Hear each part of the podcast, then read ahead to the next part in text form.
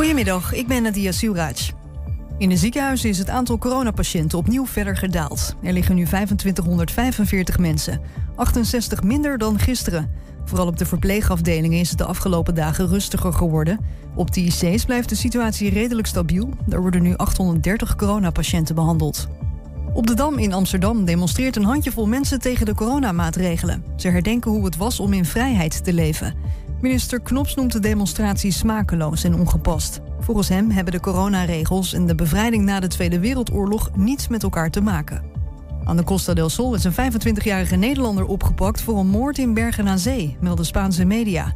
In februari werd op klaarlichte dag bij de strandopening in Bergen aan Zee een Colombiaan neergeschoten. Waarschijnlijk een afrekening in het drugscircuit. In totaal zitten nu 10 mensen vast in de zaak. En op de Martinitoren en andere kerken in Groningen wapperen op deze bevrijdingsdag geen vlaggen. De gemeente vindt het vanwege de harde wind te link. Gisteren tijdens de dodenherdenking hingen de vlaggen in meerdere steden ook al niet halfstok. En ook dat was vanwege het onstuimige weer. Het weer dan nog, vanmiddag nog wat buien, maar op steeds meer plekken zon en het is een graad of 11. Morgen ook een enkele bui, af en toe zon en dan 10 tot 12 graden. En tot zover het ANP-nieuws. 1 Twente. Weet wat er speelt in Twente. Iedere dag praten we hierbij over alles wat er in Twente gebeurt. Via radio, tv en online. 1 Twente. Ja, een digitale rolstoel vierdaagse. Ja, het is echt waar. In Hengelo bestaat het en straks meer. En we hebben een reportage over een stadswandeling naar het oorlogsverleden van Enschede. En we praten toch nog even verder over stolpersteinen. Hoeveel moeten er nog in Enschede? Waarom duurt het zo lang en hoe kies je welke steen eerst? Ja, dat soort vragen allemaal. En verder, wat gebeurt er nu met de zwembaden in Enschede? Wel of niet? Hoe en wanneer? Ja, we vragen het zo meteen aan de directeur van Sportaal. Het is in ieder geval woensdag 5 mei, de dag van de vrijheid. En dit is 120 vandaag. Dag van de vrijheid. Je zei het al even, Julian, op... deze dag staan we daarbij stil. En daar werd de afgelopen tijd ook op een andere manier bij stilgestaan. Namelijk met een bijzondere poster. Op 5 mei herdenken we 75 jaar vrijheid. Daarbij de bekende bevrijdingsfakkel en de jaartallen 1945 tot 2020... bedoelende dat vrijheid op 1945 geboren werd en op 2020 stierf, zijn de teksten en symbolen op een poster ondertekend door onder meer Forum voor Democratie en Viruswaarheid. Het affiche riep een stormvloed aan reacties op uit Den Haag, maar ook uit Enschede. Voorzitter van het Enschede's Comité 4 en 5 mei, Rachel Denneboom, die vindt er namelijk nogal wat van. Rachel, goedemiddag. Goedemiddag. Ja, het is de dag van de vrijheid. Dan kunnen we ook de vrijheid hebben om over vrijheid te praten. Zo mooi is dat ook. Dat wil ik zo meteen ook uitgebreid met je doen. Misschien toch eerst ook even... terug naar gisteravond, dodenherdenking, 8 uur moment, misschien daarna nog. Wat heb je gedaan? Ik was thuis en ik heb eerst naar de Dam gekeken. En daarna de 2 voorstellingen in het kader van Theater naar de Dam. En ik was zeer onder de indruk van André van Duin. En ik las daarna op Twitter dat ik niet de enige was, gelukkig. Ik vond het een prachtig verhaal. Ik vind iemand zoals... hij die normaal aan het huilen maakt van het lachen.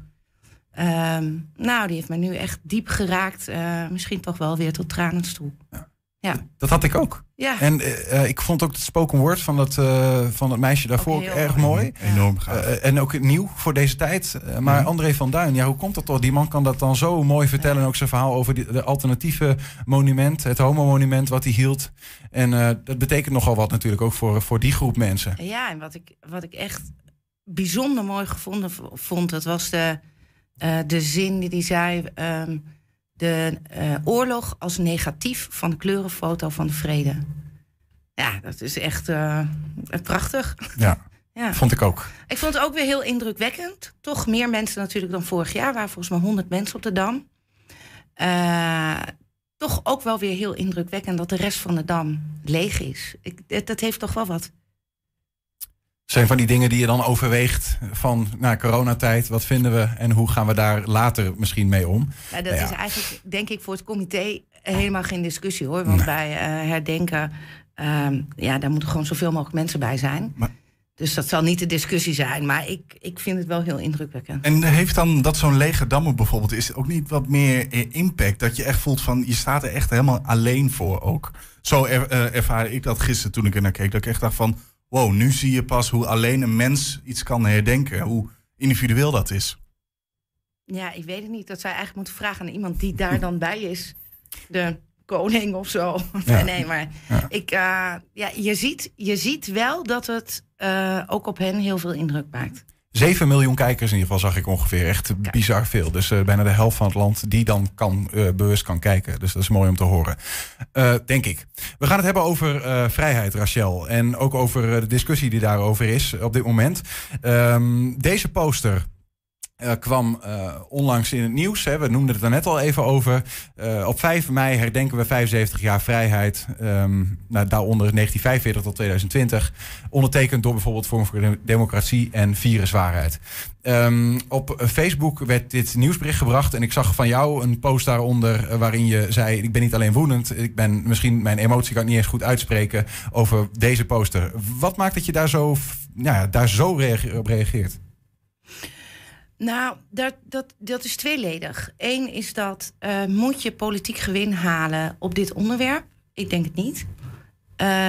En los van politiek, ik zit er nog weer naar te kijken. Ik vind het overigens ook niet kloppen, want dit is de poster van vorig jaar. Hè? Dus wij zijn inmiddels een jaartje verder. En wij herdenken vandaag 76 jaar vrijheid. Maar ik word er boos om, omdat ik... dan heb jij waarschijnlijk ook al die reacties eronder gezien. Wat mensen erover zeggen, wat mensen aan vergelijking durven te maken tussen de huidige situatie. En ja, we hebben te maken met vrijheidsbeperkende maatregelen. Zoals onze burgemeester in de toespraak gisteren zei, zelfs een avondklok. Waarvan de wijzers, volgens mij zei hij, waarvan de wijzers zijn besmet met de Tweede Wereldoorlog, kwam weer terug. Maar elke vergelijking met de oorlog gaat mank. Omdat wij leveren nu een stukje van onze vrijheid in voor een ander. Er is geen bezetter, zoals in die tijd. Je kan nog steeds je mening uiten. Dus ook dit kan in principe. Je kan nog steeds, volgens mij, as we speak, op het Malieveld, of waar ze ook staan vandaag, met gele paraplu's gaan staan en zeggen dat het allemaal helemaal vreselijk is en dat iedereen zijn vrijheid wordt afgenomen. En dat kan. Mm-hmm. In dezelfde toespraak van de burgemeester haalde hij gisteren aan dat hij zijn hele leven al onder een dak van vrede leeft. En daar is hij zelf verantwoordelijk voor. Hè? Dat is zijn eigen huis waar hij gelukkig die vrede heeft. Maar daarnaast, de rechtsstaat buiten zijn huis beschermt de rechtsstaat onze vrijheid. En dat doet hij nog steeds. En het feit dat je daar iets van kan vinden, dat je kan demonstreren. We hoorden diezelfde burgemeester zeggen, 50 keer gedemonstreerd in Enschede. En daar was hij nog trots op ook. Omdat dat de ultieme vorm van vrijheid is. Maar dit gaat de grens over. En vrijheid is niet onbegrensd. Mijn vrijheid houdt op waar het jouw vrijheid belemmert. Vind jij dat deze poster niet had gemogen? Nee, gaat er overheen. 100%. Dus daar houdt ook de vrijheid van meningsuiting op? Wat jou betreft. Het is niet meningsuiting. Het is, kijk, mijn vrijheid, maar ook mijn meningsuiting. Misschien wel, misschien is het ook mijn vrijheid van meningsuiting. Houdt op het moment dat het jouw vrijheid belemmert. Of op het moment dat het jou kwetst. En hiermee kwetsen zij oorlogsslachtoffers, nabestaanden van oorlogsslachtoffers. Ze schofferen onze bevrijders.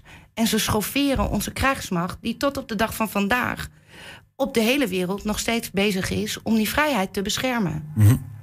Dan zijn er natuurlijk stemmen die zeggen, je moet het helemaal doodzwijgen. Je moet het er helemaal niet over hebben. Nee, ik zou hier dus het bijvoorbeeld niet over moeten hebben. Niet over deze poster? Nee, je moet het gewoon... want alles wat je aandacht geeft, dat groeit. Snap ik. Maar als we dit niet doen, als we hier niet tegen ingaan, dan verkwanselen we misschien zelf wel onze vrijheid. En maar is het niet ook juist goed dat we... Want het agendeert wel het gesprek over wat vrijheid is. En waarom we het moeten koesteren en waar de grenzen dan van die vrijheid liggen, die hadden we anders misschien niet gehad. Dus het is een extreem ding, maar het staat wel weer even zo van, ja, maar vinden wij dat we nu dan onvrij zijn? Is het vergelijkbaar met toen? Ja. Is het überhaupt relevant om die vergelijking te maken? Dat vraag ik me ook wel eens af. Ja, ik hoorde Merkel vandaag zeggen dat we natuurlijk, en dat zeggen alle leiders van onze, nou ja, dus ook Rutte, maar ook Merkel, hoor je ze elke keer zeggen, het is de grootste crisis sinds de Tweede Wereldoorlog. Mm-hmm. En wij konden ons tot vorig jaar helemaal niet voorstellen dat wij überhaupt maar enigszins beperkt zouden worden in onze vrijheid. Nee. En natuurlijk worden we daar wel in beperkt. En dat gesprek is ook prima. Dat, hoe moet dat zeggen? Dat je daarmee bezig bent. En dat is prima. Mm-hmm. Maar nogmaals, dit gaat gewoon over die grens van een ander niet kwetsen of een anders vrijheid niet in het gedrang brengen. Partijleider Thierry Baudet van Forum voor Democratie, die heeft overigens ook gereageerd op de kritiek bijvoorbeeld die je maakt van, ja, politiseer die bevrijdingsdag en dat bevrijdingsfeest niet.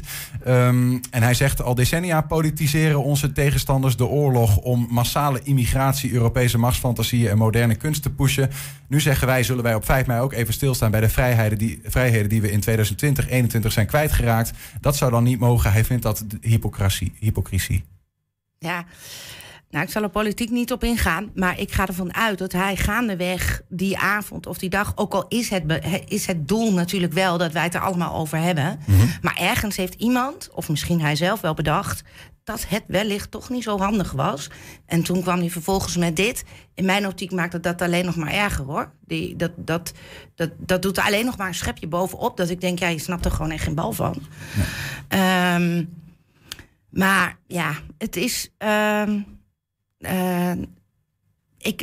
vind het heel moeilijk om uit te leggen, maar ik hoop dat je begrijpt waar die grens ligt. En die grens ligt bij een ander niet kwetsen. Maar Rachel, ik ben wel benieuwd.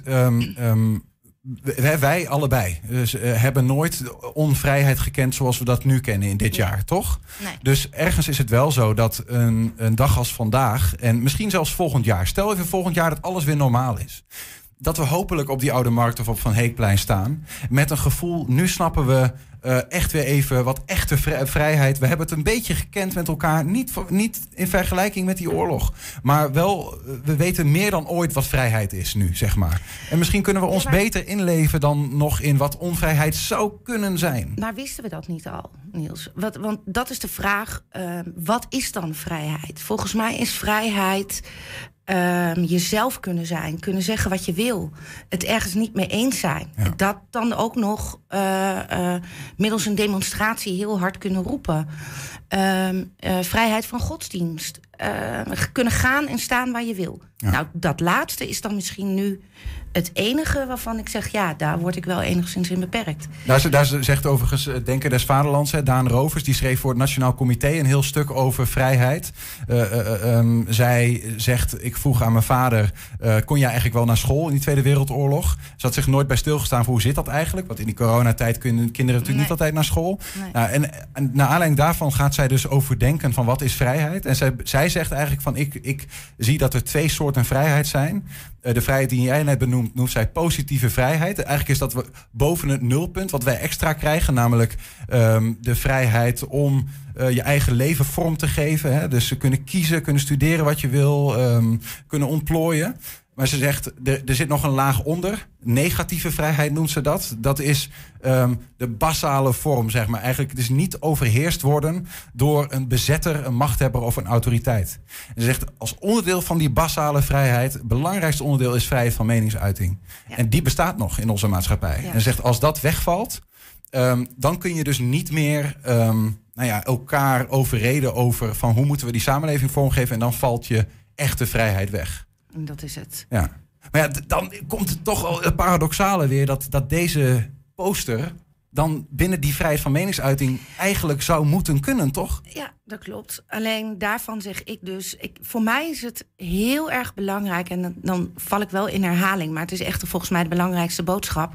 Mijn vrijheid houdt op waar het jouw vrijheid belemmert... of het jou kwetst. En dat doet deze poster.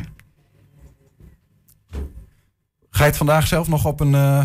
bijzondere wijze vieren, de vrijheidssoep vieren misschien, eten. Die mannen hebben soep gemaakt. Oh. Die ga ik vanavond nog eten. Dat scheelt maar weer een maaltijd maken. Mijn moeder zei tegen mij, wat is dat voor leuk soepblik? Ik zei, nou, dat gaan we dus vanavond eten. Ik denk, hoef je ook niet meer te koken. Ja. Ik ga eigenlijk niet heel veel bijzonders meer doen. Ik ga vanavond naar het concert kijken en dat vind ik vanuit Carré. En verder niet. Bevrijdingswandeling al gelopen? Of moet er nog niet gedaan. Want... staat op 120.nl. Kijk even de wandeling langs het oorlogsverleden van Enschede. Staan, hè? Het is niet zo, mensen, dat het alleen vandaag moet. Dus gelukkig, als het zo dadelijk wat mooier weer is, ga ik het doen. Zeker. Ik wil graag afsluiten met een stuk vanuit dat stuk van Daan Roovers, als je het goed vindt, over vrijheid, van de Denker des Vaderlands. Vrijheid, zegt ze, we wisten het al, maar het is afgelopen jaren opnieuw duidelijk geworden, is maar beperkt maakbaar. Het is kwetsbaar. Een virus kan zomaar tenminste een jaar lang roet in het eten gooien. En alles wat we dan inleveren, moeten we stap voor stap weer terug veroveren en opnieuw opbouwen. Het fundament van de vrije samenleving, zegt ze, is gelukkig robuust en lijkt onaangetast. Dat is wat we ieder jaar vieren en dat is wat we elke dag opnieuw dienen te beschermen en te versterken. Zo is het. Rachel Denneboom, dankjewel voor je komst. Dankjewel, graag gedaan. Zometeen gaan we digitaal rolstoelwandelen in Hengelo. Wat dat is, blijf hangen. Maar eerst, voor de kijkers van ons werd zometeen al even gezegd of er een vrijheidswandeling werd gedaan. Maar daar gaan we het nu over hebben, want de weersomstandigheden zaten niet mee vandaag. Maar toch liepen verschillende mensen de historische stadswandeling van het 4 en 5 mei-comité.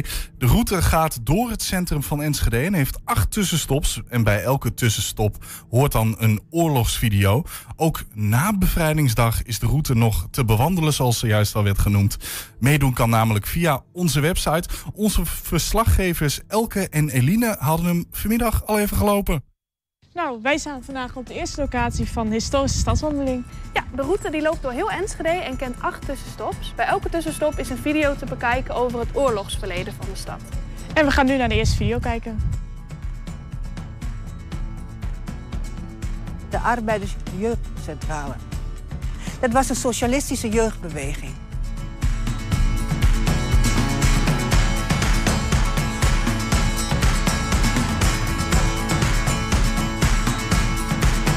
Nou, dit is locatie nummer 2 en we zijn nu op de Graafkruispunt.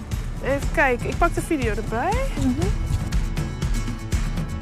Ik stond hier, voor het raam, aan een tafeltje. Er was op te vallen. Hier, in deze straat woonde ik. Nou, we zijn nu deze kant op. Ja, locatie 3, muziekcentrum. Ja.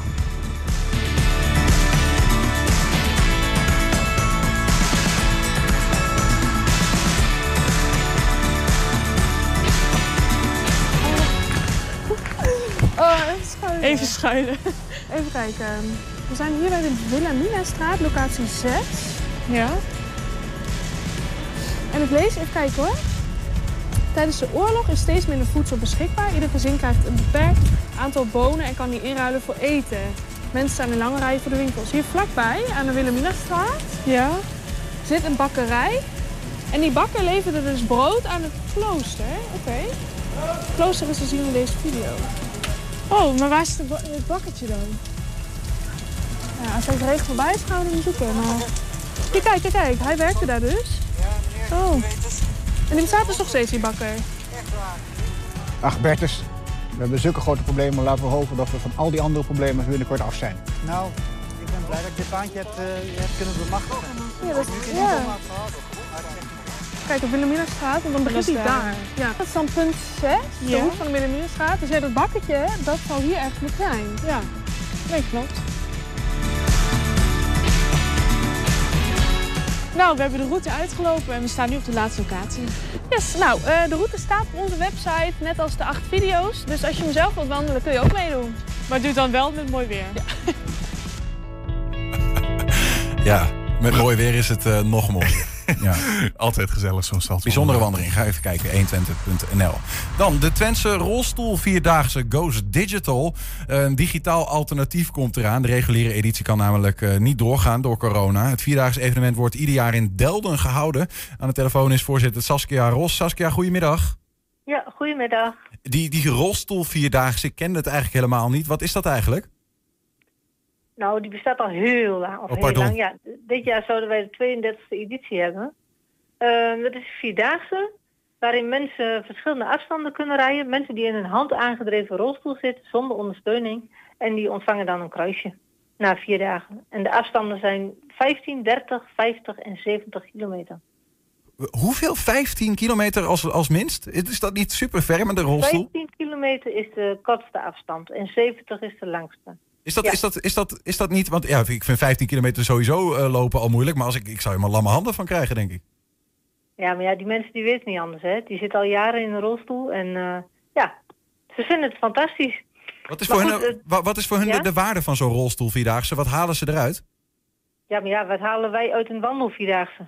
Het is geen kritiekpunt, ik vroeg het me gewoon af. Nee, wij jaren geleden wilden de ronders die wilden meedoen bij de Nijmeegse wandelvierdaagse en dat mocht niet, omdat ze in de rolstoel zaten. Nou, en toen is hier in Delden het initiatief ontstaan om een rolstoelvierdaagse te gaan organiseren voor die mensen. Ja. En op die manier, ja, het is voor hun dezelfde waarde, denk ik, als iemand die gewoon een wandelvierdaagse loopt. Hoeveel mensen doen daaraan mee ieder jaar? We moeten ongeveer aan denken. Het scheelt, maar we hebben ongeveer elk jaar toch wel tussen 150 en 180 deelnemers. En die gaan dan rondom Delden? Of wat is eigenlijk het parcours? Als je bijvoorbeeld die 70 kilometer langs gaat, is dat gewoon een soort van kermiskoers rond Delden? Nee. We gaan elke dag naar een andere windstreek. Dus de ene dag gaan we richting noorden, de andere dag westen, zuiden en oosten. En dan, 70 kilometer, dus kom je op hetzelfde moment bij 35 kilometer vanaf Delden. Want ja, we komen in Oldenzaal, we komen in Diepenheim, Marklo, Rijssen, Holten, Neder, Eibergen. Ja, noem maar op, alle plaatsen hier in de omgeving. Mm-hmm. Binnen die afstand, die bereiken wij dan. En als jij misschien een hoogtepunt van de afgelopen jaren zou moeten noemen, of een soort van, dit is waarom die rolstoelvierdaagse, waarom ik hem zo top vind, wat zou je dan zeggen? Ja, weet je, dat is gewoon het samenkomen weer van die mensen. Het is voor hun een hoe noem je dat, een soort reunie. Er zijn deelnemers bijna, echt van het eerste uur zijn er niet meer. Die zijn helaas overleden. Maar eigenlijk, als mensen 1 keer hebben meegedaan, toch komen ze heel vaak weer terug. En nu kan het dus niet. Was dat vorig jaar overigens hetzelfde? Of was het vorig jaar? Ja, het is al 3 jaar drama. In 2018 was het heel erg warm. Toen moesten we het aflassen omdat het veel te warm werd. Oh ja. En 2019 was het nog warmer. En toen hadden wij zoiets van, we gaan het niet nog een keer aflassen. Wat kunnen we doen om het door te laten gaan? Nou, toen hebben we met artsen en alles om tafel gezeten. En toen kwamen we eruit van, wij mogen in principe we door laten gaan als de temperatuur niet boven 32 graden komt. Mm-hmm. Maar in 2019 was het 's ochtends om 11 uur was dat 32 graden. Dus toen hadden wij zoiets van, dan moet om 11 uur moet iedereen binnen zijn. Dus we zijn 's ochtends eerder begonnen en we hebben ze kortere afstanden laten rijden. Dus toen konden er toch iets doorgaan. Het is zo sneu, die mensen die rekenden op. En als je dan je vakantie plant om een rolstoelvierdaagse te gaan rijden en het kan niet doorgaan, dat is natuurlijk hartstikke sneu. En nu is het coronavirus speelt parten. Dat zal vorig jaar dan ook zo zijn geweest, denk ik? Ja, klopt. Vorig jaar was ook alles georganiseerd, alles stond klaar. Maar toen was corona en de gemeente gaf geen vergunning af, dus dan houdt het op, hè. Maar hebben jullie alternatieven voorgesteld? Want ik kan me voorstellen dat je als je gewoon met die rolstoel iets wat van elkaar afrolt of in kleine groepjes, dan moet er toch iets mogelijk zijn? Ja, maar als je geen vergunning krijgt, dan kun je niks. Nee. Dan houdt het op. En nu hebben jullie alternatieven bedacht? Dit jaar was hetzelfde weer eigenlijk. Toen hadden we ook zoiets van, wat moeten we nou, hè? Kunnen we wachten tot het laatste moment? Toen hadden wij zelf in maart zo'n beetje, dachten we van als we nou eens wat anders gaan doen, we gaan proberen om het digitaal te gaan doen. Dus dan mogen de mensen in hun eigen omgeving een route rijden. Mogen ze ook zelf de route uitkiezen. Maar wel minimaal 15 kilometer. En dat houden ze dan bij via de app Strava. Ik weet niet of u die kent. Zeker, ja. Het is een fietsapp, ja. En dan via die app kunnen ze dan ons doorgeven wat ze gereden hebben. En als ze dan 4 dagen een route, of 4 dagen minimaal 15 kilometer hebben gereden, dan krijgen ze toch als beloning een t-shirt. Kijk, dan andere jaren dan kreeg ze echt een kruisje, wat ze ook bij de Nijmeegse vierdaagse krijgen. Ja. Maar dit jaar hadden wij zoiets van, dat doen we ze gewoon een een digitaal corona-t-shirt. Dat is een beetje hetzelfde idee als wat de Batavierenrace onlangs heeft gedaan, de estafette. Die deden het ook via Strava. Ja, het is toch een beetje behelp, maar dan kun je toch nog op die manier een evenement met elkaar organiseren. Ja, nou ja, weet je, we zijn zelf gewoon heel bang als je al... Het is zo het vierde jaar zijn dat er wat aan de hand is. Ja, dat de deelnemers op een bepaald moment zoiets hebben van... ja, het is wel goed, het gaat toch niet door, we melden ons niet meer aan. Maar waar goed, kunnen mensen zich aanmelden als ze denken van ik ga meedoen? Jazeker, dat kan al via onze website www.rolstoelvierdaagse.nl. Want gistermiddag is het persbericht uitgegaan... is het formulier op de website online gegaan. We hebben al 20 aanmeldingen, dus het loopt wel. Kijk aan. Maar er kan nog meer bij, hè? Ja, zeker. En wanneer gaat het plaatsvinden? 27 juli is de eerste dag. 27 juli. Dag. Dus zorg dat je erbij bent. Rolstoelvierdaagse.nl. Saskia Ros, dankjewel. Oké, en veel plezier. Ja, succes met je uitzending. Dank hoor. Ja, zometeen praten we verder over stolpersteinen. Je weet wel, die koperen steentjes tussen stoep en straattegel... met een naam en wat data. Maar eerst... de sportscholen, die zijn inmiddels al een jaar nauwelijks tot niet in gebruik. Ondernemers houden hun hoofd boven water, maar ook daar beginnen ze te verdrinken. Dat geldt zeker ook voor Angelo Meola, eigenaar van Angelo Gym, vechtsportschool in Enschede. Vorig jaar is zijn gym geopend in een nieuw pand, Centurion. Hoewel er al wel gesport kan worden, mag dat niet. Door het coronavirus natuurlijk. Centurion is dus nog niet in gebruik. Alleen het buitensporten wordt toegelaten. Maar ja, dat is lang niet genoeg voor de inkomsten. Iedereen denkt van sporten, maar daar gaat het niet om. Het gaat om veel, veel, veel meer.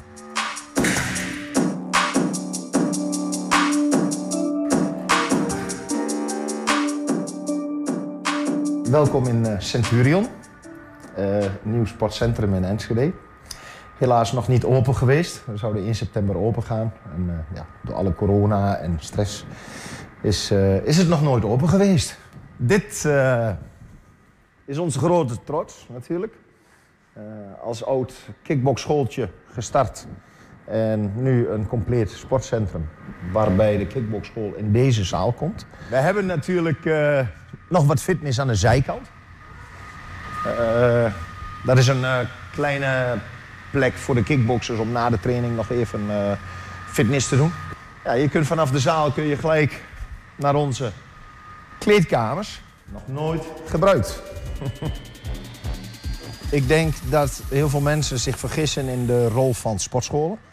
Heel veel mensen zeggen natuurlijk, hey, lekker sporten. Is een groot deel natuurlijk, maar heel veel mensen zoeken ook een sociale contacten in een sportschool. Mensen zoeken een beetje communicatie, sociaal, lekker met elkaar kletsen, lekker bezig zijn. Ik denk dat heel veel mensen dat nodig hebben. En helemaal op zo'n zak leegslaan of even diep gaan met trainen. Agressie moet eruit. En nu is iedereen gefrustreerd. Niks mag. Dus de agressie komt er vaak op een verkeerde manier uit. En dit is onze grote nieuwe trots. Want in de oude kickboxschool hadden wij 3 van die apparaatjes staan. Ja. En we hebben nu een complete fitnessschool. Ook nog nooit gebruikt. Deze kant is de yogazaal en de balletzaal. Die is op het moment nog even voor het uitzoeken van onze shopartikelen. Aangezien de shop er niet meer is. En aan deze kant. Box. Hebben we nog een kleine dojo. Deze dojo die is eigenlijk net zo groot als onze oude sportschool. Wanneer hoop je weer open te gaan? Ja, dat is een vreemde vraag, want dat hopen we eigenlijk al heel lang. We zitten inmiddels bijna een jaar dicht. En, ja, elke maand wordt door het kabinet beloofd, waarschijnlijk volgende maand, En, we kunnen morgen starten, bij wijze van spreken. Maar het is wel heel frustrerend. Ja, heel frustrerend.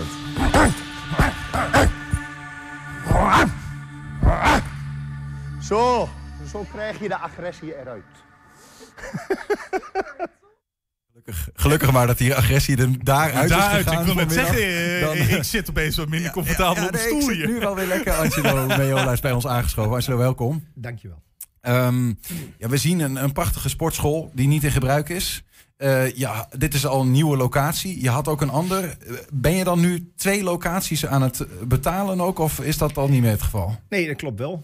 De eerste locatie zou verkocht of verhuurd worden vorig jaar. Maar ja, door de corona raak je dat natuurlijk niet kwijt. Dus we zitten nog steeds aan beide locaties gebonden. Dat is dubbele kosten? Ja. Maar geen inkomsten? Geen inkomsten. En niet alleen dubbel, want we hebben ook nog een jaar een winkel gehad. Dus eigenlijk driedubbele kosten. En die winkel die zijn we in 2020 op 1 maart zijn we die begonnen. En 15 maart mochten we dicht. Dus dan zijn wij in een jaar tijd zijn we 3 maanden open geweest. Heb je altijd zoveel pech? Nou, dit was wel een heel extreem jaar. Dit was wel heel heftig, ja. Maar ja, ik wou zeggen, je leeft nog. Dat is gelukkig 1. Maar Angelo Gym leeft ook nog. Dat vind ik dan bijna verbazingwekkend. Ja, het is een vechtschool, hè? Dus ja, we knokken door. Ja, dus ja. Maar je redt het nu op overheidssteun, denk ik. Deels op spaargeld, nee, zoals dat bij iedereen. Wij krijgen van de overheid niks. Want we zijn vorig jaar dus begonnen. En hebben we dus bedrijf om laten zetten. Dat betekent dat je een nieuw bedrijf hebt. En om steun te krijgen moet je dus al cijfers van de afgelopen jaren laten zien. Dat hebben we dus niet. Dus wij hebben geen steun ontvangen. En nee, het gaat niet zo heel goed. Nee. Hoe betaal je rekeningen dan? We hebben binnen de familie hebben we geld geleend. Want ja, het geld is op. En ik ben niet de enige. In onze branche is natuurlijk heel veel frustratie. Alleen heb ik wel de pech dat ik nieuw gebouwd heb in het coronajaar en een winkel gestart ben. In het coronajaar. Ja, dat was helaas niet zo'n heel goed idee. Toch heb je nog niet besloten, laat ik maar de handdoek in de ring gooien. Ik heb er wel tegenaan gezeten. Ik heb, eind vorig jaar zaten we er echt een beetje doorheen. Mijn vrouw die heeft me toen echt een trap in de kont moeten verkopen. Van we gaan ermee verder, want we hebben daar zoveel tijd en zoveel energie en zoveel geld in gestoken. Maar de zin was inderdaad weg. Ja. Dus strijdvaardigheid ook een beetje, maar dat is nu een beetje terug. Hoe komt dat? Ja, de staat houdt ons natuurlijk constant een mooie worst voor, hè. Dus binnenkort. Dus we hopen 11 mei. Oh nee, toch niet 11 mei. Toch een weekje later. En. Maar we zien nou wel dat na de vaccinaties dat er toch een positieve draai aan gegeven wordt. Hopen wij. Mm-hmm. Dat horen we namelijk al een jaar. Dus ja, we weten het niet. Nee. Maar ja, goed. Even stel dat je morgen weer open kan. Dan is het natuurlijk niet vandaag of gisteren. Want je hebt veel geleend.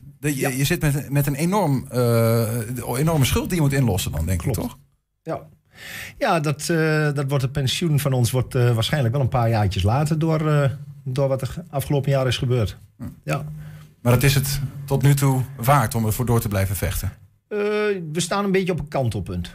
Kijk, als we nog maanden dicht blijven en het wil allemaal niet, dan ja, ontkomen we er niet meer aan om te stoppen. Want dan is het gewoon afgelopen. Maar ja, je hebt alles wat je hebt en alles wat je aan energie en geld en alles heb je erin gestoken. Dus je wilt wel dat kan het niet wordt. Klappen. Ja, it's too big, too veel. Het is te groot, te veel om te zeggen van ach, laat maar. Ik ben ook geen 30 meer. Nee. En dan zeg je van kom up, laat maar gaan en we beginnen een nieuw bedrijf of we starten op een andere manier.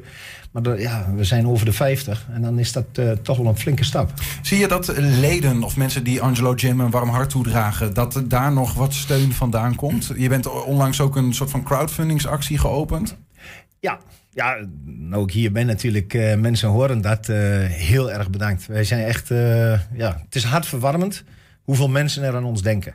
We hebben mensen die al 5, 6 jaar niet bij ons hebben getraind, die helemaal buiten beeld zijn. Die bellen op, ja, doe maar een jaarcontract. Schrijven zich in terwijl we gesloten zijn. Gewoon voor de steun. Komen mensen langs, betalen een jaar vooruit. Teammembers, leden, beginnen crowdfunding. Uit het niks. Wat is daar binnengekomen voor jullie crowdfunding? Rond de 5000 euro. Ja. Het doel was toen 25. Ze wilden natuurlijk dat we een aantal maanden konden overleven. Mm-hmm. Maar alle beetjes zijn natuurlijk meegenomen. Ja, maar ik wil het niet zwartgallig maken, maar is dat vooral een warm hart onder de riem en een pleister op de wonden? Ja. Of vooral ook een druppel op de gloeiende plaat? Beide. Ja. Het heeft er wel toe geleid dat al die acties en die mensen die ons gesteund hebben met inschrijvingen, met allemaal dat soort dingen, crowdfunding, dat wij de energie weer hebben gevonden om door te gaan. Dat we denken, ja, we gaan door. Ja. Eens kijken hoeveel mensen toch aan ons gebonden zijn... en hoeveel mensen ons een warm hart toedragen. Ja. Dus, maar je kunt je rekeningen er nog niet allemaal... blijft een gat over. Ja, ja, en je hebt nog wel buitensporten die je dan nu kan doen, denk ik.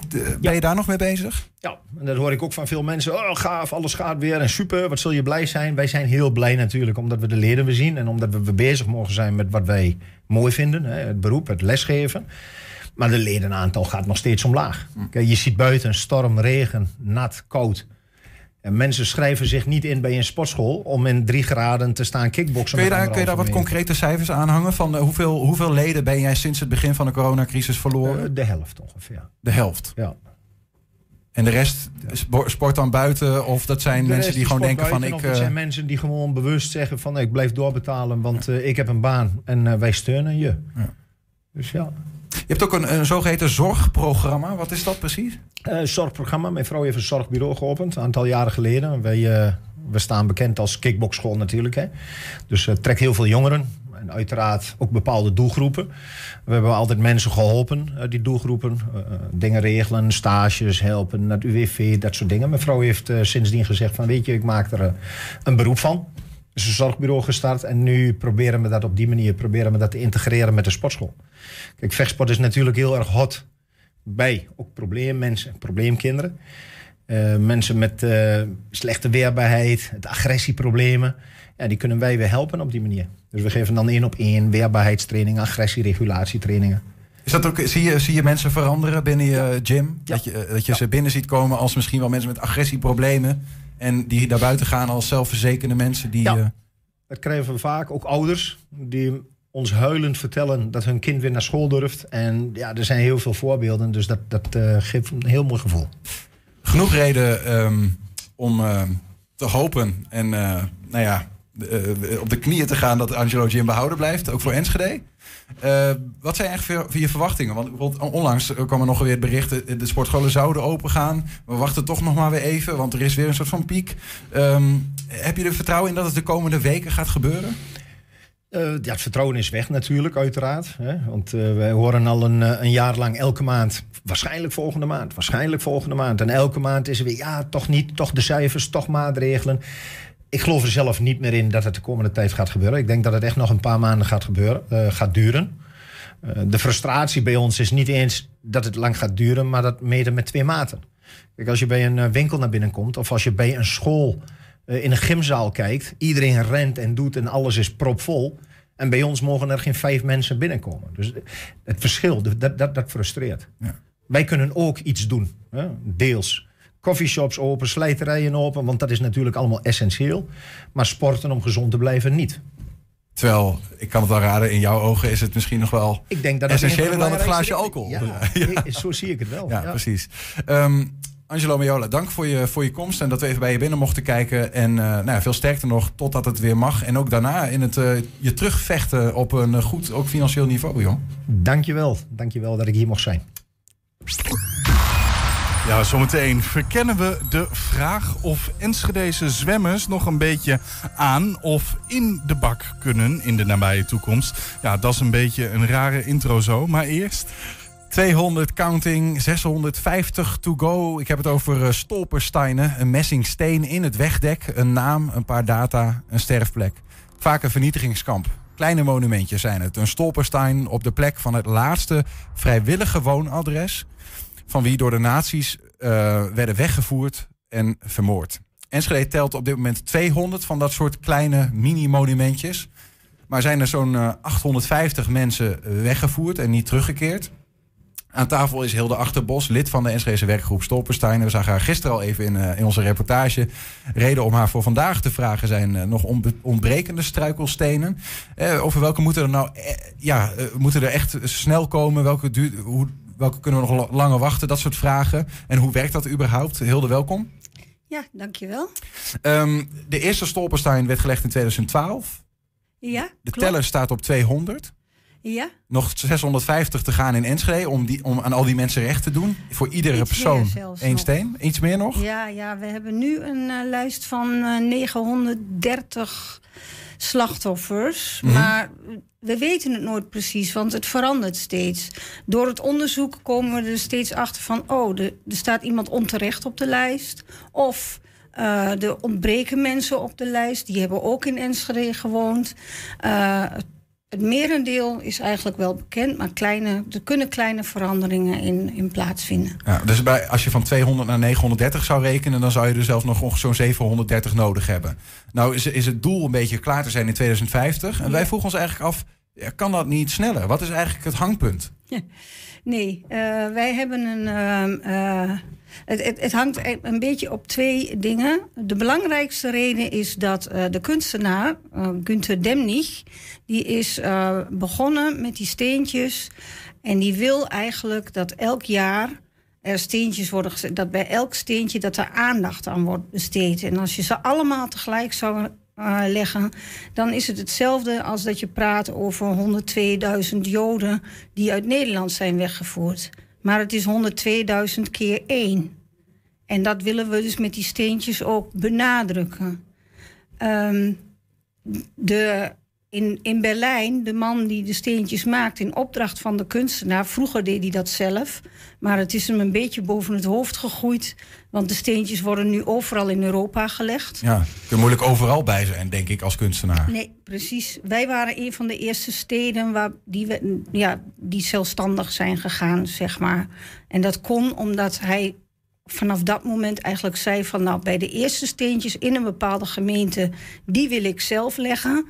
En er waren al steentjes gelegd in Glanenbrug. En dat valt onder de gemeente Enschede. Mm-hmm. En daar in Glanenbrug was hij zelf bij? Die heeft hij zelf gelegd, ja. Wat is er dan in dat proces van het leggen van zo'n stolpensteinen wat hem betreft? Want het is ook, wat je zegt, het is ook een soort kunstwerk. Het is niet alleen een nagedachtenis, maar ook een kunstwerk. Wat is er nodig per steen? Hoe gaat dat proces eigenlijk? Normaal gesproken krijgen wij een aanvraag van iemand, vaak van nabestaanden. Maar ook wel eens van mensen die weten dat in hun huis iemand heeft gewoond... die de oorlog niet heeft overleefd, die vermoord is in de oorlog. Het gaat echt om vervolgingsslachtoffers. Dus niet om bomslachtoffers of mensen die door oorlogshandelingen zijn omgekomen... zeg maar per ongeluk min of meer, maar echt om vervolgingsslachtoffers. Die mensen die doen bij ons een aanvraag. En dan kijken wij van, nou, hoe zit dat? Dan gaan wij dus verder met het onderzoek doen. Dan gaan we dus onderzoeken van, klopt het adres, klopt de naam, klopt de geboortedatum, kloppen al die gegevens... we laten dat checken door hier de burgerlijke stand van Enschede... en door Westerbork. Die hebben een uitgebreide database. En aan de hand van die gegevens stellen we een bestellijst op... en die gaat dan naar de organisatie van Günter Demnig in Duitsland. Mm-hmm. En dat moet altijd minimaal een half jaar van tevoren. Want het kan wel een half jaar tot 3/4 jaar duren... voordat die steentjes klaar zijn. Mm-hmm. Nu door corona heeft alles vertraging opgelopen. Niet alleen wij, maar ook de organisatie daar. Dus normaal gesproken krijgen we de steentjes in januari, februari. En dan kunnen ze in maart gelegd worden. Want wij hielden altijd voor de coronaperiode... een grote ceremonie in de Stadhuishal... Mm-hmm. om op die manier... al die steentjes die dat jaar gelegd werden... om daar aandacht aan te besteden aan het verleden van die slachtoffers. Ja, maar dat zijn er dus niet te veel, om het zo maar te zeggen. Het moet behapbaar blijven. Nee, en dan we hebben ook een budget. We mogen er ook niet meer bestellen dan een stuk of 30. Per jaar. Per jaar, ja. Ja. Maar dan werpt zich ook een vraag op. Dan krijg je te maken met misschien wel een wachtlijst. Zeg maar. Dat er bekende namen bekend zijn... maar de stenen zijn er nog niet, moeten nog gemaakt worden... Is er een soort van wie het eerst komt, wie het eerst maalt? Of kijk je van, dit verhaal vinden we zo belangrijk. Het lijkt me best wel een lastige afweging. Nee, ja, kijk, helemaal in het begin hadden we helemaal geen geld. En die steentjes moeten wel gewoon betaald worden. Er zit natuurlijk werk in. En voorheen kwam hij dus zelf ook die steentjes leggen. Dat moet natuurlijk ook... betaald worden in het maken van de steentjes. Mm-hmm. Wat ik nog wilde zeggen... Die man in Berlijn die maakt 400 steentjes per dag met de hand. Elk lettertje wordt één voor één ingestanst. Ook dat hoort bij het proces van wat Günter Demnig dus beoogt. Van aandacht besteden aan... 400 per dag? Per week. Ja, okay, ja, per dag. Ja. Ik bedoel per week. Ja, dat is ook nog steeds veel hoor. Vergis me niet, dat is nog steeds veel, vond ik ook. Ja, klopt. Ja. Dat is die kunstenaar zelf? Of heeft hij dan ook weer mensen om zich heen die dat... Daar heeft hij één man voor die dat doet. Ja. De vraag was ook dan van Enschede legt er ongeveer 30 per jaar. Er zijn er nog zo'n, stelden we net vast, misschien wel 730. Misschien iets meer, misschien iets minder te gaan. Ja. Welke 30 leg je aankomend jaar? En welke leg je het jaar daarop en het jaar daarop? Hoe bepaal je dat? Ja, dat gaat wel een beetje op wie het eerst komt, wie het eerst maalt. En daarnaast, wat wij altijd doen... In die tijd was het nog wel gebruikelijk dat er mensen waren die... inwonend waren, die kostganger waren of bijvoorbeeld inwonend personeel. En ook voor die inwonende mensen die op hetzelfde adres woonden, leggen we dan ook een steentje. En dat betalen we uit onze eigen zak. Maar vroeger hadden we dus geen eigen zak, zeg maar. Mm-hmm. Dus dan waren we gewoon volledig afhankelijk van de donaties van de mensen voor die steentjes. Ja, maar qua volgorde is het toch vooral... Qua volgorde is dat inderdaad nog zo gebleven. Ja. Want dan geven we wel voorrang aan mensen die bijvoorbeeld heel oud zijn of heel ziek zijn. Want daar willen we toch ook recht aan doen, met name nabestaanden die dat dan nog kunnen meemaken. Je merkt dat het nog heel gevoelig ligt hoor. Dat wordt vaak onderschat, maar... Er zit heel veel gevoel nog achter. Bij nabestaanden, ook als ze hun eigen... Ja, de stolpers, de naam van hun eigen oma, opa, overgrootoma... Ja. op die steen zien staan. Vader zelfs nog. Ja. Ik wou eigenlijk toch ook afsluiten van... Is er nou een stolperstein in Enschede waarvan jij zegt van... dat is een beetje cru, maar jij zegt dat dit is eentje waar ik altijd wel even extra bij stilsta. Van dit is zo'n verhaal wat me geraakt heeft. Het zijn natuurlijk allemaal verhalen op zichzelf die bijzonder zijn. Ja, er zijn een paar verhalen die... Ja, eigenlijk ieder verhaal, er zit wel iets aan waarvan je denkt van... Nou, dit kan toch niet waar zijn. Maar waar ik altijd zelf... heel erg van schrik is het verhaal van... het zijn er eigenlijk twee. Het is een verhaal van een Joodse man... die op bezoek gaat bij een niet-Joodse kennis... en daarvoor wordt opgepakt. En met zijn gezin en alles wordt afgevoerd en vermoord. En een man, de directeur van de Hollandia matsenfabriek... Mm-hmm. die op kantoor op een warme zomerdag... zijn jasje uittrekt. En daardoor op zijn jasje zat de ster. En hij had dus op dat moment... zat hij gewoon in zijn overhemd. En iemand heeft hem verraden. En hij werd dus daarom opgepakt. En kwam niet meer terug. Omdat hij zijn jasje uitdeed en zo. En zichzelf eigenlijk. Ja, werd hij een strafgeval. Ja. Onvoorstelbaar. Ja, dat is onvoorstelbaar. Als mensen stolpenstein willen doneren... Hebben we een website waar we terecht kunnen? Ja, www.stolpensteinen-enschede.nl/ik doneer. Duidelijk verhaal. Hilde Achterbos, dank voor je komst en voor je uitleg. En succes de komende jaren om zoveel mogelijk 30 per jaar te leggen. Ja, dank u wel voor deze kans om het over het voetlicht te brengen. Graag gedaan. Ja, straks zie je de afsluitende column. En dit keer komt die van Robert van der Meulen. Eerst onlangs werd het nieuwe zwembadplan van Enschede gepresenteerd. In 2024 moeten er parallel aan het huidige Aquadroom 2 nieuwe baden liggen. Een 25 meter wedstrijdbad met 8 banen en een 25 meter instructiebad met 5 banen. En wat gebeurt er nou precies met de huidige zwembaden? Zoals bijvoorbeeld ook het Slagman. Aan de lijn sportaaldirecteur Bas Morsink. Bas, goedemiddag. Goedemiddag. In het bericht wat onder meer jullie deden uitgaan... staat een zinsnede als volgt. De huidige instructiebaden in het Aquadroom en wedstrijdbad Het Slagman... blijven volledig in gebruik totdat de nieuwbouw van het Aquadroom is gerealiseerd. En wij vroegen ons af, betekent dat dan ook dat Het Slagman vanaf dat moment verdwijnt? Ja, dat betekent het inderdaad. Zoals het huidige voorstel ligt... blijven wij tot 2024... hopelijk eerste kwartaal opleveren in nieuwbouw, open met de huidige zwembaden. De Slagman in het instructiebad Aquadroom en voor een deel ook het subtropisch bad met beperkte opstelling. En het buitenbad blijft uiteraard gewoon open. En op het moment dat de nieuwbouw klaar is, dan gaan we het Aquadroom slopen, het oude gebouw. En het Slagman gaat dan terug naar de gemeente toe. Terug naar de gemeente. En dat betekent dat zij dan mogen weten wat ze met het gebouw gaan doen. Maar die gaan er waarschijnlijk geen zwemactiviteiten meer in ontplooien, want het kost te veel geld. Ja. In basis hebben wij een exploitatiebijdrage van de gemeente. Die is ongeveer 1,1 miljoen euro per jaar.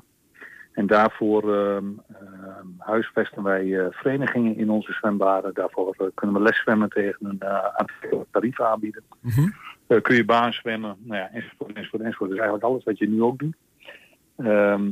En als het Slagman open zou moeten blijven, het is een erg oud bad. Het is weliswaar een tijd geleden gerenoveerd, maar dat neemt niet weg dat het gewoon 40 jaar oud is. Er zit hele oude techniek nog in. Dan kost dat een aantal tonnen per jaar om open te houden en dat geld is er gewoon niet. Het is ook een erg mooi bad, hè Bas, met die glazen pui waar je zo doorheen kijkt vanuit het bad bijna. Ja, kijk, het is een oud bad, maar als je er bent, dan is het nog iets pad zo ongeveer met groene hokjes en... nog zo ongeveer midden in de natuur, glas, groen. Je kijkt op de golfclub uit. Dus je zwemt altijd. Het is natuurlijk prachtig. Ja.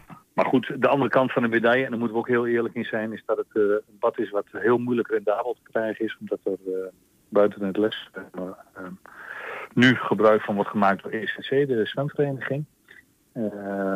Daar wedstrijd zwemmen en waterpolo, die gaan straks naar de locatie Diekman. Ja, en om het bad open te houden voor leszwemmers die straks ook gewoon terecht kunnen op het Diekman. En voor een paar baanzwemmers die daar in de naaste omgeving zitten, dat zou wel heel kostbaar zijn. Toen het Slagman eerder, en ik heb het over een jaar geleden denk ik meer nog misschien, op de nominatie stond voor sluiting. Toen kregen wij een telefoontje van een bezorgde aquajogger, een wat oudere mevrouw die zei, joh, we hebben wel 30 mensen uit de Bolhaar, Enschede Noord, die graag in het Slagman zwemmen. Kunnen jullie daar niet wat voor doen? Nou ja, ik kan in ieder geval vragen aan jullie van, wat zou je tegen die mensen zeggen die daar heel graag gebruik van maken en nu zien dat hun zwembad om de hoek zeg maar wordt gesloten? Ja, kijk, allereerst is het natuurlijk heel fijn dat ze zwemmen. Hè? Ik bedoel, laat dat voorstellen, zwemmen is fijn, tot op lange leeftijd. Er is altijd de mogelijkheid om te zwemmen. Je moet dan wel even een eindje rijden. En als ze dat dan met elkaar organiseren, hè, op de fiets of samen in de auto op weg naar Diekman, dat kan natuurlijk altijd. We moeten wel realistisch zijn en dat is, hoe jammer ik het ook voor ze vind, hè? Want ik snap dat echt wel, hè, dat het heel prettig is om echt bij jezelf in de buurt voorziening te hebben. Het is gewoon niet realistisch om dit soort voorzieningen gewoon overal in de stad als Enschede te hebben. Ja. En als je gewoon even de rekensom maakt, want die gaat nu eigenlijk soort van centraliseren. Hè? De brug verdween al, het Slagman gaat verdwijnen. De zwemactiviteiten worden geconcentreerd in het Aquadroom. Is daar dan wel genoeg ruimte in de tijd die je op een dag hebt om eigenlijk al die gebruikers hun plek te geven? Ja, wij denken van wel. Het is ook wel een beetje de tering naar de nering. Hè? Ik bedoel, het is geen super deluxe dat we het minimale aantal kuub zwembaden hebben. Maar wij denken dat we iedereen kunnen huisvesten. En zelfs nog wat ruimte hebben voor beperkte recreatie. Maar we gaan van nu 11 banen, 25 meter, naar straks 13 banen, 25 meter. En dat betekent dat iedereen die we nu huisvesten, straks ook kunnen huisvesten. En we hopen natuurlijk dat we met de komst van een nieuw zwembad hebben, met name het verenigingsleven. ECC is een van de grootste verenigingen nog op zwemgebied. In ieder geval in het oosten, misschien zelfs wel in Nederland. Wij hopen dat die vereniging in ieder geval zo sterk blijft, maar misschien zelfs wel wat gaat groeien, omdat er gewoon meer capaciteit is. Omdat er een goed wedstrijdbad in Enschede dan ligt. Dat is in ieder geval een positief ding. Ja. Wat je natuurlijk ook veel hoort, hè, toen dit nieuws naar buiten kwam, en dat was eerder al bekend, dat het subtropische gedeelte van het Aquadroom echt helemaal gaat verdwijnen. Hè? De glijbanen, het warme water, het golfslagbad. Is toch ook wel een aderlating voor zo'n grote stad als Enschede? Ja, dat is een keuze. Kijk, iedereen weet dat Enschede geen hele rijke stad is. Zeker op dit moment niet. Dus alles wat Enschede besteedt, zeg maar. Even aan voorliggende voorzieningen noem ik het dan maar even. Ja, daar moet iedere euro raak zijn. Wij stemmen dus ook heel goed af met de gemeente Enschede. Van ja, wat gaan we nou doen met die zwembaden? Ja, en als je dan keuzes moet maken tussen maatschappelijke voorzieningen of een recreatiebad. Dat voor een groot deel ook nog gewoon voor heel Twente is. Mm-hmm. Waar je toch weer gewoon een investering in moet doen. Dan kan ik mij deze keuze heel goed voorstellen. Is dat niet frustrerend soms voor jou, ook als portaal, als beheerder, dat je denkt, ik ga zelf met een hooivork naar Den Haag. Geef ons wat meer geld, zodat we dat zwembad kunnen openhouden. Dat prachtige aquadroom. Nou ja, kijk, de eerlijkheid gebiedt mij wel te zeggen dat het echt een subtropisch zwem. In een subtropisch zwemparadijs, dat was ooit heel erg geliefd. Daar moet je gewoon heel eerlijk in zijn. Die tijd is geweest. Waar het nog wel loopt, dat zijn bij plekken waar echt grote vakantieparken ernaast zitten. Zoals Tikibad bijvoorbeeld in Wassenaar. Mm-hmm. Daar zit een groot vakantiepark naast. Die mensen gaan 1-2 keer in de week naar Tikibad. Daarom is dat nog rendabel. Nou, dat is in Enschede gewoon niet het geval. Dus die dalende tendens, zeg maar, is het gewoon ook niet verstandig om een subtropisch bad te bouwen. Kijk, wat we natuurlijk nu wel doen, is dat we gewoon echt een heel mooi functioneel instructiebad en wedstrijdbad terugkrijgen. En alhoewel ik het natuurlijk aan de ene kant best jammer vind, hè, want het is ook hartstikke leuk om al die kinderen in zo'n bad te hebben, ben ik nog wel veel blijer dat wij straks een instructiebad en een wedstrijdbad hebben, wat weer echt voldoet aan de eisen van de tijd en ook gewoon echt heel erg duurzaam is. Ja. Ja, daar kunnen we in ieder geval voor ons aquajoggen en aerobics of aquarobics, weet ik hoe het allemaal heet. Dat kan daar allemaal nog wel. Ja, eigenlijk alles wat we nu aanbieden, behalve zeg maar, het echte subtropische deel. Dus morgens om 10 uur komen met je koelbox en om 5 uur 's avonds weg. Baan je in op een tropisch eiland, zeg maar, met tropische temperaturen. Ja. Nou, dat is niet meer mogelijk. En tegelijkertijd zeg ik daarbij, en dat is eigenlijk ook niet meer verantwoord als je kijkt naar de energievraagstukken die we in ons land hebben en wereldwijd hebben, om dat soort voorzieningen aan te bieden. Tot de opening, Bas, van het nieuwe aquadroom staat er ook in jullie bericht. Voor het subtropisch deel van het aquadroom komt een aangepast programma dat zich vooral toespitst op openstelling in de weekenden en schoolvakanties. Geldt dat in de tijd tot 2024? Ja, dat geldt tot 2024. Je weet ongetwijfeld dat we een tijdje geleden een enorme waterschade hebben gehad beneden in de kelder, waardoor alle water uit het subtropisch bad is gelopen. Nou, dat is ook leeftijd. Daar hebben wij wel wat schade van ondervonden, waardoor we het lastig vinden om volledig open te gaan.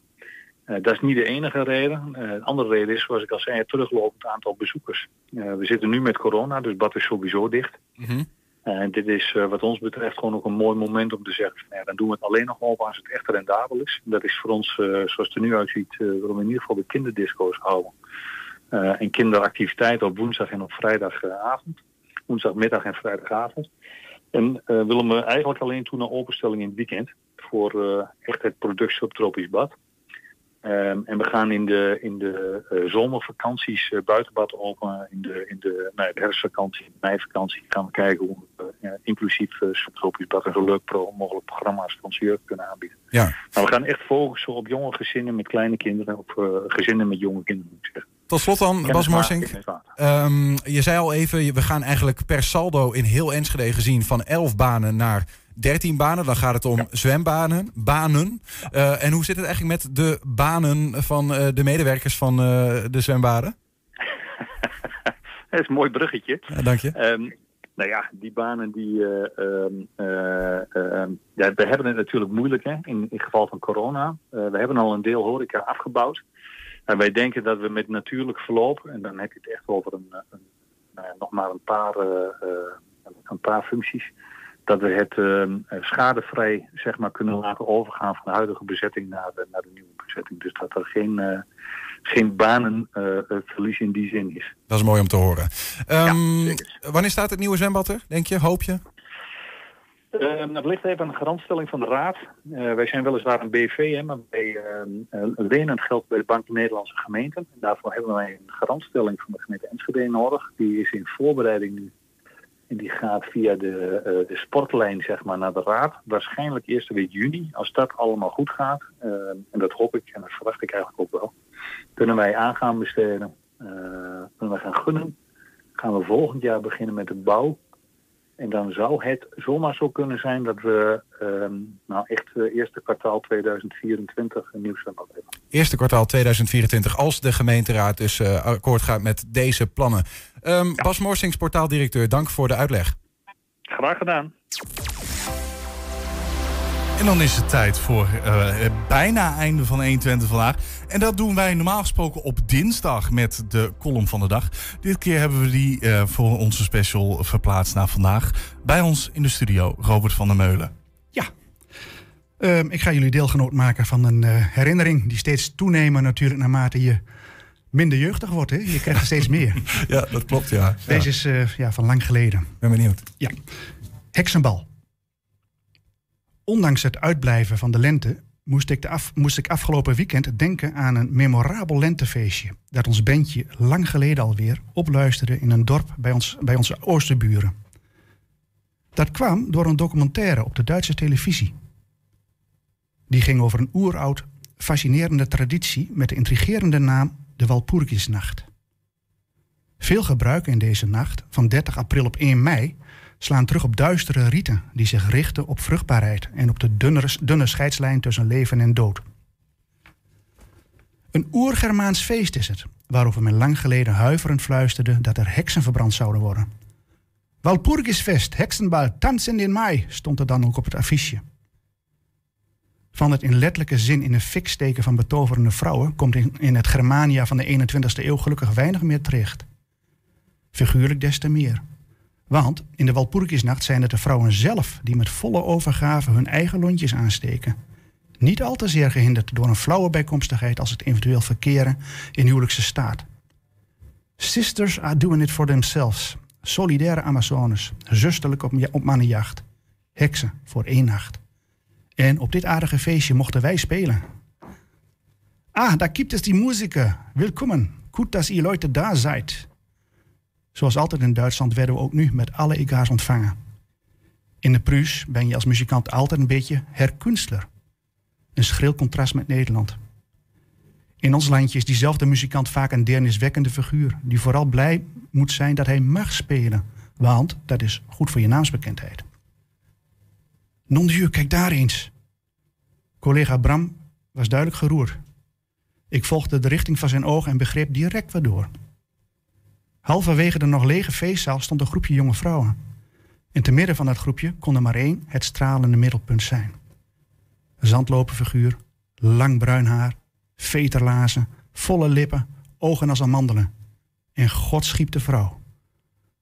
Vrolijk zwaaide ons toe en legde haar witte tanden bloot, waarna ze met een routineus handgebaar haar lange bruine haren over haar ranke schouders drapeerde.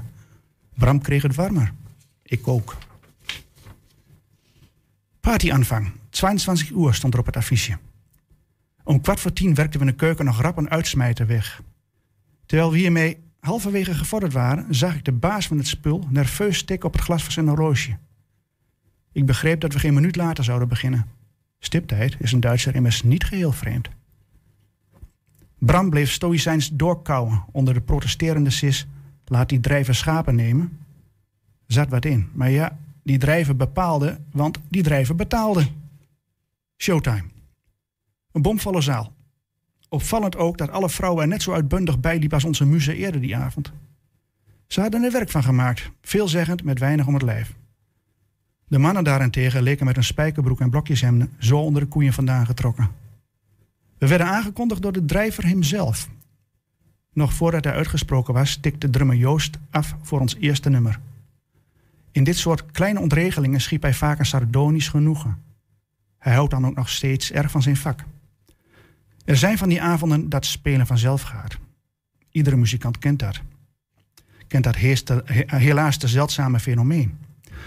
Elektrisch geladen godsdeeltjes vonken vanaf je kruin via je onderbuik rechtstreeks de zaal in. Het hoofd doet niet langer mee. Dat is volledig kaltgesteld. Zo'n avond werd dit dus. De vloer vulde zich zonder enige moeite met uitdagend vrouwvolk. De mannen stonden vanaf de kant bierdrinkend en boerengeil te loeren naar alle Wulpse overdaad.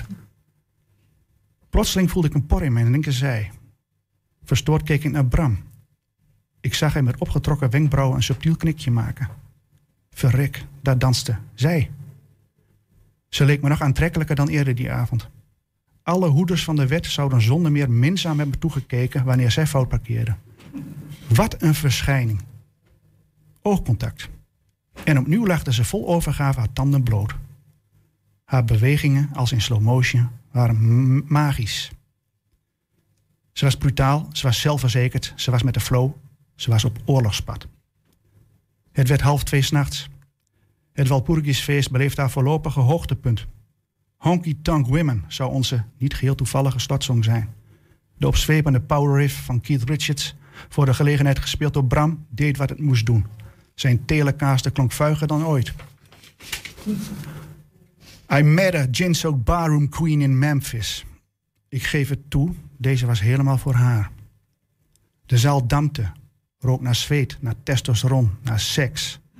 Om ons heen zagen we de gelegenheidsstelletjes heftig zoenend alvast een voorschot nemend op wat later onherroepelijk gebeuren moest. Het onbarmhartige TL-licht schudt iedereen wakker. Niets katerigers dan dat. Drummer Joost bedankt het publiek voor een irre avond. Hij zegt niets te veel. De zaal stroomt leeg. Geen man druipt in zijn eentje af. Geen Amazone vertrekt zonder trofee. En zij? Zij drapeert haar lange bruine haren nog maar eens over haar ranke schouders. In haar hand een laatste Glas im Steen. Zelfs in het ongenadige licht blijft zij prachtig. Ze werpt een kushandje naar ons en verlaat de zaal, trofeeloos. We hebben alle spullen ingepakt, klaar. Ik smijt de klep van de bus dicht en terwijl ik me opmaak voor een welverdiende Weizen en daarna zit aan de bar, hoor ik een zangerige stem achter mij. Mein Gott, es war so toll heute Abend. En ook, wenn du Lust hast, kannst du bei mir nog etwas länger blijven. Van die dingen dus. Maar voor een aanstaande papa, wiens zwangere prachtvrouw in de echtelijke sponde thuis de slaap der gerusten slaapt, toch ook wel een klein dilemma. Terwijl ik inadem voor een hoe dan ook wringend antwoord, zie ik hem met grote passen naderen. Hij meet bijna 2 meter. Als hij stilstaat, spreekt hij haar met opvallend zachte stem toe. Ik hätte dich gerne bij mir heute Nacht. Ze kust me op mijn wang, lacht nog 1 keer haar witte tanden bloot en vertrekt. Met hem. Dank u meneer, prettig opgelost. Lust had ik nog wel. Nog heel lang. Daarmee eindigen we 1Twente vandaag. Terugkijken kan direct op 1Twente.nl. Vanavond om 8 en 10 uur zijn we ook op tv te zien. Vanavond ook op 1Twente de laatste getuigen van Frank Kraken. En zometeen kun je hier op de radio genieten van de persoon die ik inmiddels al in de gang heb zien staan. Het is onze eigen Henk Ketting met een gloednieuwe kettingreactie. Wij zeggen in ieder geval tot morgen. 1Twente. Weet wat er speelt in Twente. Nu het ANP-nieuws. Goedemiddag, ik ben Nadia Şuraj.